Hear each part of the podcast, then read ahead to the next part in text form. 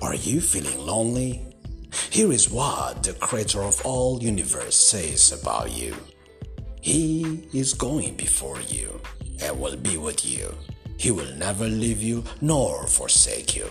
Do not be afraid, do not be discouraged. Deuteronomy chapter 31, verse 8. God is saying to you, my child, don't be discouraged. I will be with you. I will never leave you nor forsake you.